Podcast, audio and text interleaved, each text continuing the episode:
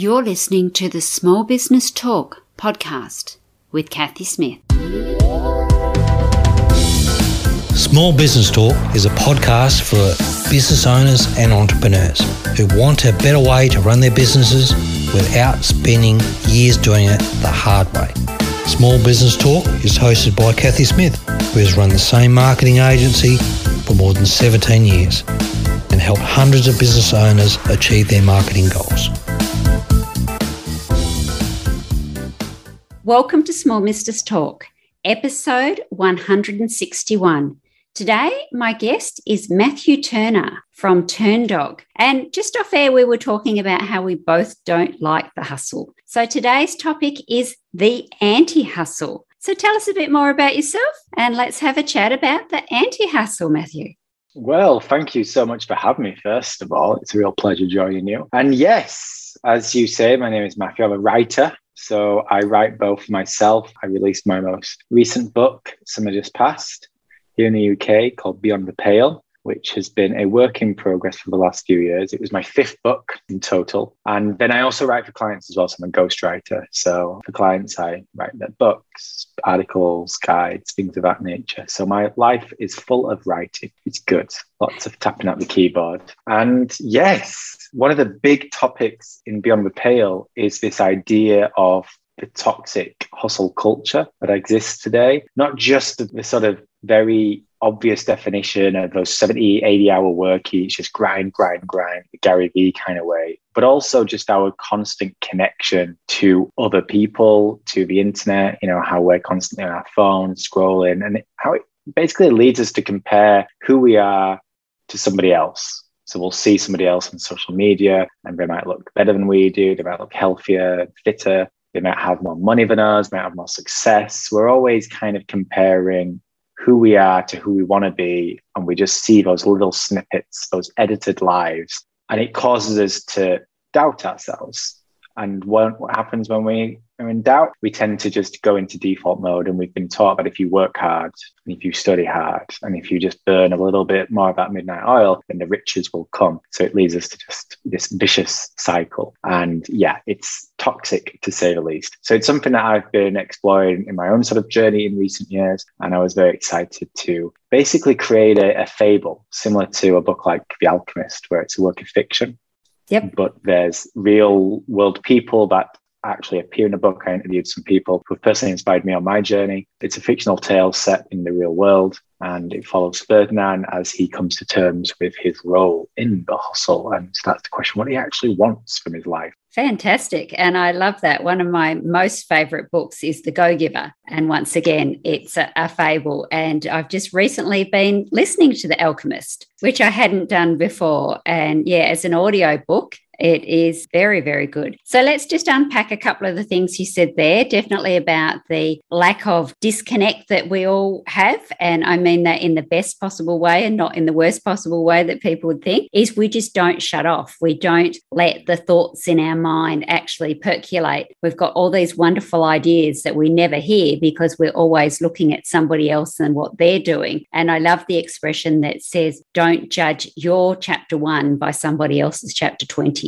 It's so true, but that's what we do. That is like the definition of social media. I mean, it obviously wasn't its intention. And there's a lot of great things about social media in the online world too, but there's a shadow to it all, the dark side.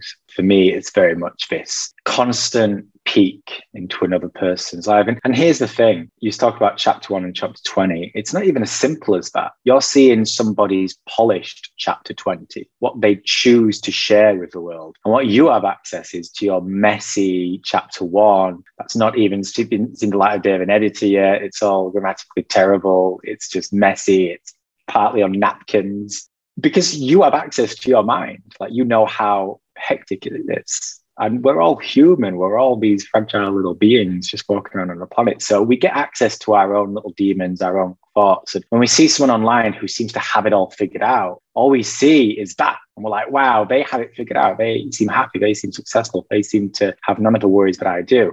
Deep down, like intellectually speaking, we know they share the same worries, anxieties at all. That's because they're human, but we don't see it. So we just think maybe if I do what they do, I'll have what they have. So we're seeing their chapter 20 and comparing it to ours, but we're also just seeing the edited version, what they choose to share. We're not actually peeking into the mess that is their mind. And I refuse to think, believe that anyone's mind isn't a complete and utter mess because that's the nature of the mind. It's chaotic. It goes down random rabbit holes. It's self doubts. It questions itself. There's an inner voice. There's parts of you that want this and parts of you want that. It's part of the way the mind works. And even if you train it and, you know, meditate and really go deep into self reflection, there's still going to be that chatter. I don't think anyone, even like monks who probably do this for 80 years, fully free themselves of that. And most of us who exist in this hectic, fast paced world, we have no chance of doing such. Very, very true. And I like the analogy about the chapter one, chapter 20, but the way that you're describing it makes so much more sense. It's like your shoebox of all those napkins and torn up pieces and ideas that are coming compared to their actual published book of chapter 20. So that makes a lot of sense. And like you say, it's only what they're showing. They're not showing the, the midnights where they wake up in the cold sweat because they've forgotten to send that email that was pivotal, or they have sent that email and now they're wondering what the person at the other end is going to think, and all of those kind of worries that happen. They're also not seeing what work they've done to get there. And like you say, if you do what they do,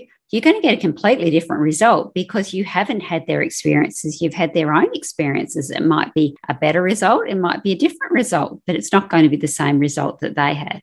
Yeah, and it's we don't get access to their boring every day as well. We don't see the pictures of them just lounging around in front of Netflix in their boxes, eating a bag of chips even though they have a six pack and they look amazing, you know, we don't see those moments. So when we find ourselves doing that, just disconnected and we feel guilty, it's like, man, should I be allowing myself to watch this Netflix show? Should I be allowing myself to just sit here and read a book that I want to read instead of a book that's going to teach me more about business or marketing or sales? So we don't even see them just existing, you know? And sometimes that's the best part of being alive is just those quiet, nonsensical moments where you just get to unwind, whether that's after a really tough, long day, and you just want to unwind by disconnecting for half an hour, or whether that's just sharing a lazy morning in bed with your significant other where you just chat and do nothing. It's just that constant guilt because we feel like we're not doing what that person did.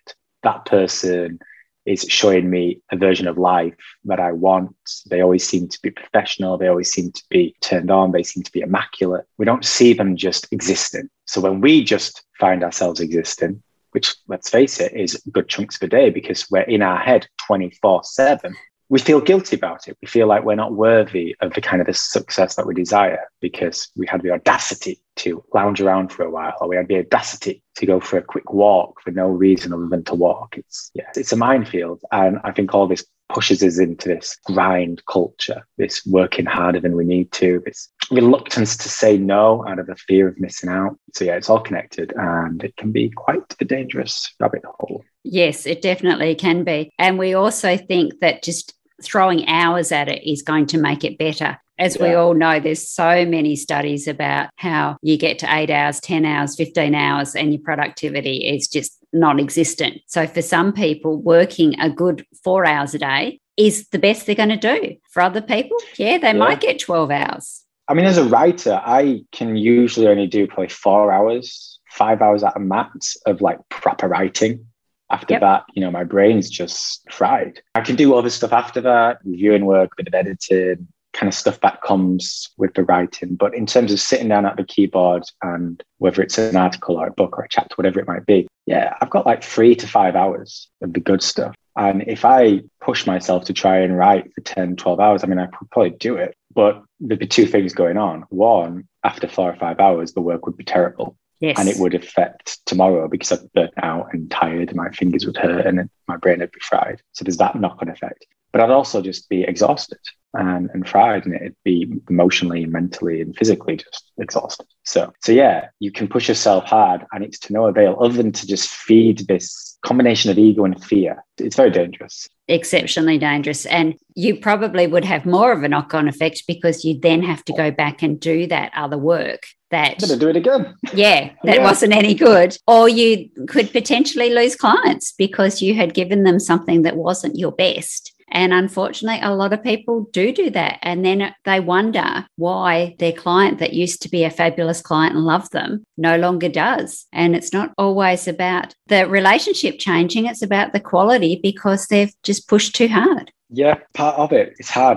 I don't know about you, but for me, January is always a pretty hectic time of year some cloud projects coming to an end, new ones beginning. You're still finding your groove into the year after having a little time off. So I feel a bit burnt out and frazzled after a month of working sort of longer and harder and just not necessarily longer and harder, but just not enough gaps between the things between the tasks the last month and i'm feeling it you know so for me now it's like okay that's just how some months are but if I allow that to seep into February and March and April, I'm not going to be in a good position come the spring and summer months. So I need to make sure over the next couple of weeks that I recalibrate make sure that January doesn't become February and I get more on top and get back into my more normal routine where I have a bit of a breather, even if it's just five or 10 minutes between the tasks. Because when you start stacking up those days, it gets overwhelming. And when you allow that overwhelm to develop further, that's when you get sucked into the hustle. And without even knowing it, it's six months down the line and you got a trip to the doctor because you just feel terrible. And maybe it's a mental thing going on, maybe it's an emotional or physical thing, maybe it's a combination of those, but it catches up to you in time. Not just like that, it creeps up. It's those days that stack upon one another, which when it gets dangerous. Yes, and it builds. And in Australia, being in the southern hemisphere, it is our summer. So mm. December's always that panic, got to get everything finished in between the Christmas rush and the parties and the social obligations, that sort of thing. And then basically, Australia closes down for most of January. So it's a case of some people have come back off holidays, some haven't. It's a real juggle of am I in holiday mode? Am I in work mode? Are you in holiday mode? Are you in work mode? So January for us is a really good time, but an odd time as well because of whether people are back or not back or that sort of thing and it's hot. So we all want to be out at yeah. the beach, swimming and not working. And... I've spent January in Australia before, and I can attest it is hella hot. well, I love the heat, so I don't mind. I could not live where you live. No way. I, I'm not a winter girl. I don't like the cold. So, yes, summer's my happy place. That's a really important point as well, because I'm someone who has always suffered more. Like I struggle in the winter months, you know, this whole seasonal, like I suffer with it. I struggle in the winter months. So at the best of times, I struggle with productivity. And again, that's the cards I've been dealt. That's me and my journey. So if I'm comparing myself who doesn't suffer with that, who's like, yeah, I like the cold, then I'm going to be putting myself at a disadvantage. Likewise, if I'm comparing myself to someone like you who's now in summer, I'm comparing myself to someone who's living in LA and it's lovely and sunny right now. And again, I'm putting myself at a disadvantage because I have to compare myself to like my situation, like my environment, my surroundings, and all these things play a role in your life. So all you can do is focus on what's in front of you, but that is the last thing we tend to do in this social media driven world. And it's not on a conscious level, it's on a subconscious level. And the next time you like consciously just find yourself scrolling through social media aimlessly, pointlessly, and you're like, how did I even get here? I don't even know what I'm doing right now. It's just habit or it's just escape for a few minutes. Then subconsciously your brain is going to be making these little comparisons. And that's the little thing that can keep you up at night, or that's the little thing that causes that self doubt the next day. So, yeah, it's very complex. Yes, as we've said a few times, gets rather toxic rather quickly.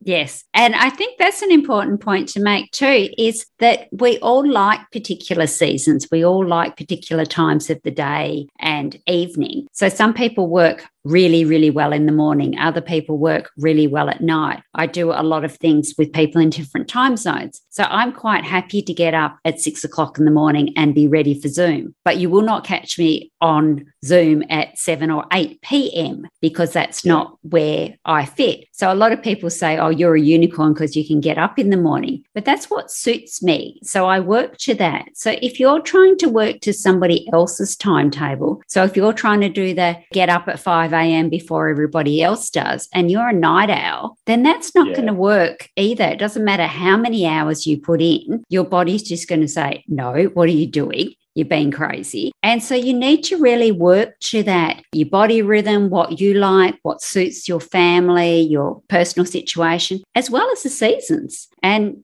like you Yeah. say, some people do better in winter, others do better in summer. Some do better in what we call autumn and the Americans call fall, and then others do it perfectly in spring. So you really do need to see what works for you. Yeah, I think you make a great point there, just getting to know your body. And it just reminds me, I, I saw like this meme the other day. I'm going to paraphrase here, but it's like a conversation between God and human. And God was like, I'm going to split half of you. So some of you are really productive in the morning, and some of you are really productive in the evening, at night. So you can just make the full potential of the day. And then people are like going, okay, that's great. So we're going to make sure that everyone needs to get up in the morning and we're going to build society around waking up morning. And that if you have the audacity to not be a morning person, you're going to be persecuted. Then God's just like, uh, no, that's not what I said. And it's kind of true. It's like we're all different. And some people are these fantastic morning wake up, like to get working and doing their best work practically out of bed. But some people prefer to be doing their best work at like 11 o'clock at night. My cousin's one of them. He does his best work, a lot of his video editing at like midnight, and I just can't fathom it. But it works for him. But as a society, we do, as a general rule, those people are lazy. If you have the audacity to wake up at 11 o'clock and then work late, you're lazy, you're a layabout, you know, you're ridiculous.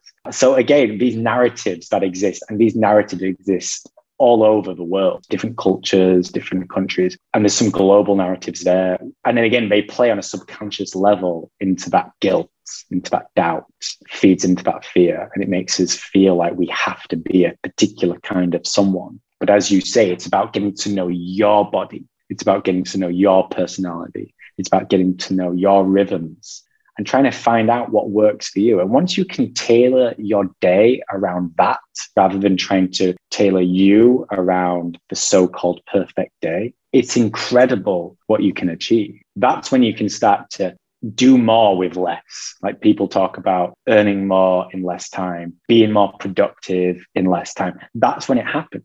But too often we're trying to tailor who we are to the day rather than tailoring the day to who we are.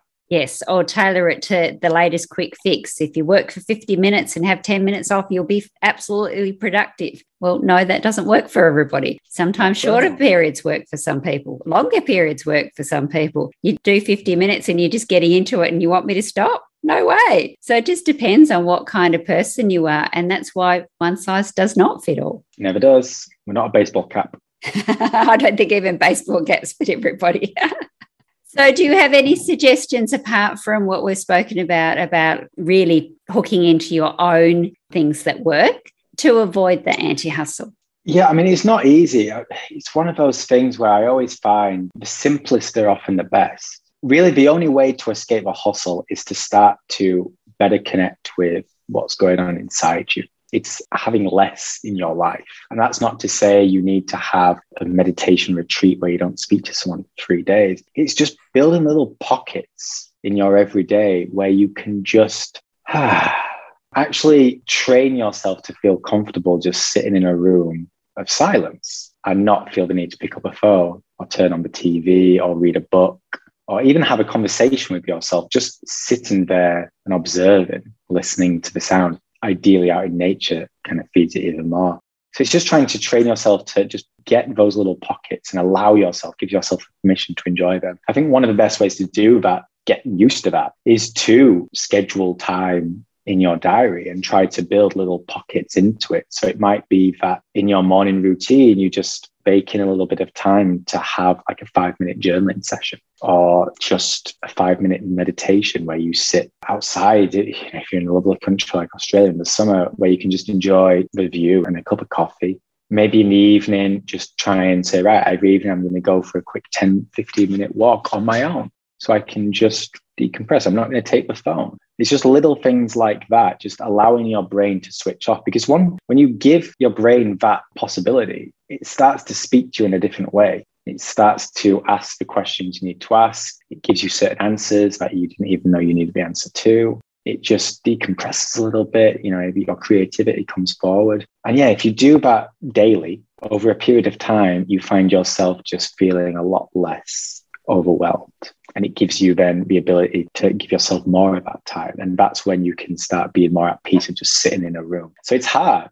It's hard. If I said to someone, no, like tomorrow and then every single day, just do it. So you have half an hour where you sit in a quiet room and do nothing and like meditate. Most people would find that hard. They'd find that really uncomfortable. They'd find it jarring. It would be like going from not to 60 in half a second. So just start small, just little pockets here and there. Act in a proactive way if you can, baking it into your schedule as part of your morning routine or even to routine or whatever routines you have, and use things like meditation and journaling and walking or a bit of yoga stretching is always good as well as a way to just kind of release some of that tension and just kind of have it as a bit of a grounding exercise. But you can also do it in a reactive way. It's like, wow, I've just had a busy hour. I've been working really hard for an hour. My brain's tired. So I'm just going to give myself permission right now to go and make a cup of coffee. And I'm just going to sit there and count to 10, doing big, deep breaths. And I'll just listen to the kettle going. Or maybe you go for a quick walk because you've got an errand to run, but you won't take your phone. You'll try your best not to think about work. You'll just observe what's around you as you walk to the shops, trees, whatever's surrounding you. If you just do that after a while, it just invites you to bring more of it into your life. And it's that which helps you escape the hustle. It's that that gives you greater perspective. And I find that when you get into that kind of state, you spot yourself and you you catch yourself aimlessly scrolling through social media. You'll catch yourself having those toxic monologues inside where you're comparing yourself to someone else or you're putting yourself down for no reason. And that then, once you're conscious of it, you can say, is this real? Is this going to be helpful? Should I be doing this right now? Am I comparing my chapter, messy chapter one, to their polished chapter 20? Once you're in a position where you start questioning that, it's easy to just put a little stop in and go, nope, not right now. And over time, that's when you start to escape the hustle. The hustle's always going to be there trying to drag you back in because this is the world we live in. Unless you disconnect from it and go and start your own little farm in the middle of a forest where you ha- you're not part of society, like this is what you're a part of. You're part of the online world, part of social media.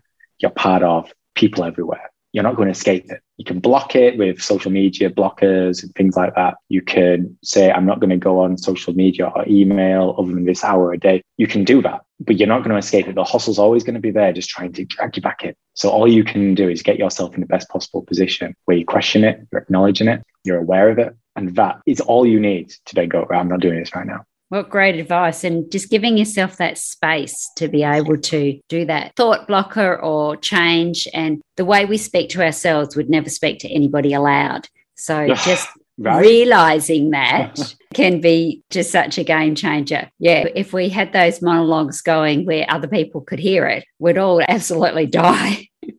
It'd be terrible. Like if we spoke to others like we spoke to ourselves, people would think we're like this narcissistic gaslighting SOB because we are horrible to ourselves at times. The time when we need a little bit of love and compassion, we're like, no, we're gonna put the kneel in and just like you, you suck.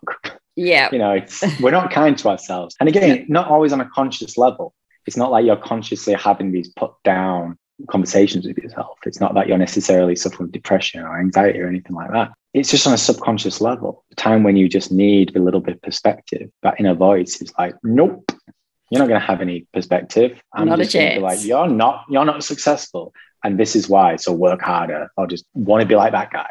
What do you mean you want to stop? No, you haven't done your 12 hours today. You need to do more. What do you mean you're not going to send that? What do you mean you're actually going to go for that walk? And that can often be all you need is just have that little perceptive change and that can make a huge difference. And also by making space to it, that will stop those two o'clock in the mornings where your brain's going, You haven't listened to me all day. You will listen to me now. I am going to wake you oh, up because yeah. I need you to listen to me now. So that can help with that as well. Well, this has been fabulous as we're very short on time today. I really appreciate your time. I normally have five questions, which we don't have time for today, but I might just ask you the very top one, if that's okay.